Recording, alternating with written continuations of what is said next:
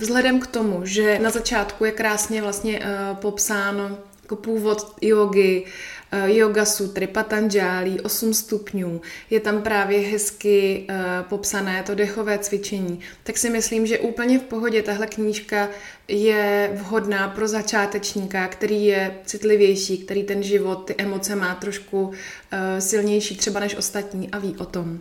Knihu bych doporučila i lektorům, kteří vedou lekce a jsou třeba i víc fyzičtí, ale přicházejí za nimi klienti a ptají se tady na ty věci, na ty emoce a na to, co jako na to prožívání, co by měli a neměli prožít. A pokud ten lektor to vlastně jako třeba tolik nevnímá a nejde to skrze něj a nemá tu osobní zkušenost, tak možná i tahle knížka mu může pomoct vlastně tu zkušenost získat nějakým způsobem. Možná i jemu to může trošku otevřít bránu někam, kam třeba netušil, že by se mohl dostat. Krásný den.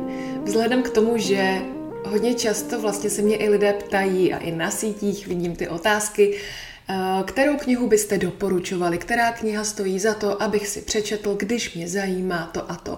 No a mě vlastně napadlo udělat takovou sérii o yoga knihách, které mě osobně něco dali, něco hodně dali a které možná i otvírám eh, čas od času pravidelně, ke kterým se zkrátka vracím a který bych se nikdy nechtěla vzdát, které bych nikdy nikomu jakoby neprodala ani nedala, protože vím, že stále v nich něco nacházím. A když jsem přemýšlela o první knize, kterou bych pro tuhle sérii vybrala, takže kniha.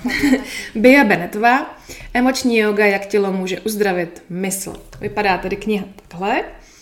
A mně se strašně líbí uh, hned uh, vlastně kapitola z počátku uh, Léčivá síla emocí. A, uh, a já vám to kapitolu, vlastně... která mi přijde jako strašně zajímavá, protože já jak točím ty rozhovory a bavím se vlastně s různými lektory, uh, tím se mi jako strašně hlava zamotala, tak vlastně i jsme natrefili na téma guru, protože prostě někteří jogíni si tak jako začnou říkat jako guru, nebo já nevím, že jsou prostě ti učitelé, že prostě předávají a já vůbec jako vlastně nevím, kde hledají nebo kde našli tu jistotu sami v sebe. A jak to, že jako můžou říct, že to je takhle a ne jinak, jak to, že už jakoby všechno vědí, když to přece není možný. A mně se strašně líbilo, líbí tady pojetí gurua, že to jenom najdu, budu chvilku listovat, pardon. Vzhledem k tomu, že na začátku je krásně vlastně uh, popsáno jako původ jogy, yoga sutry, patanžálí, 8 stupňů, je tam právě hezky uh, popsané to dechové cvičení, tak si myslím, že úplně v pohodě tahle knížka je vhodná pro začátečníka, který je citlivější, který ten život, ty emoce má trošku uh, silnější třeba než ostatní a ví o tom. Knihu bych doporučila i lektorům, kteří vedou lekce a jsou třeba i víc fyzičtí, ale přicházejí za nimi klienti a ptají se tady na ty věci, na emoce a na to, co jako na to prožívání, co by měli a neměli prožít. A pokud ten lektor to vlastně jako třeba tolik nevnímá a nejde to skrze něj a nemá tu osobní zkušenost, tak možná i tahle knížka mu může pomoct vlastně tu zkušenost získat nějakým způsobem. Možná i jemu to může trošku otevřít bránu někam, kam třeba netušil, že by se mohl dostat.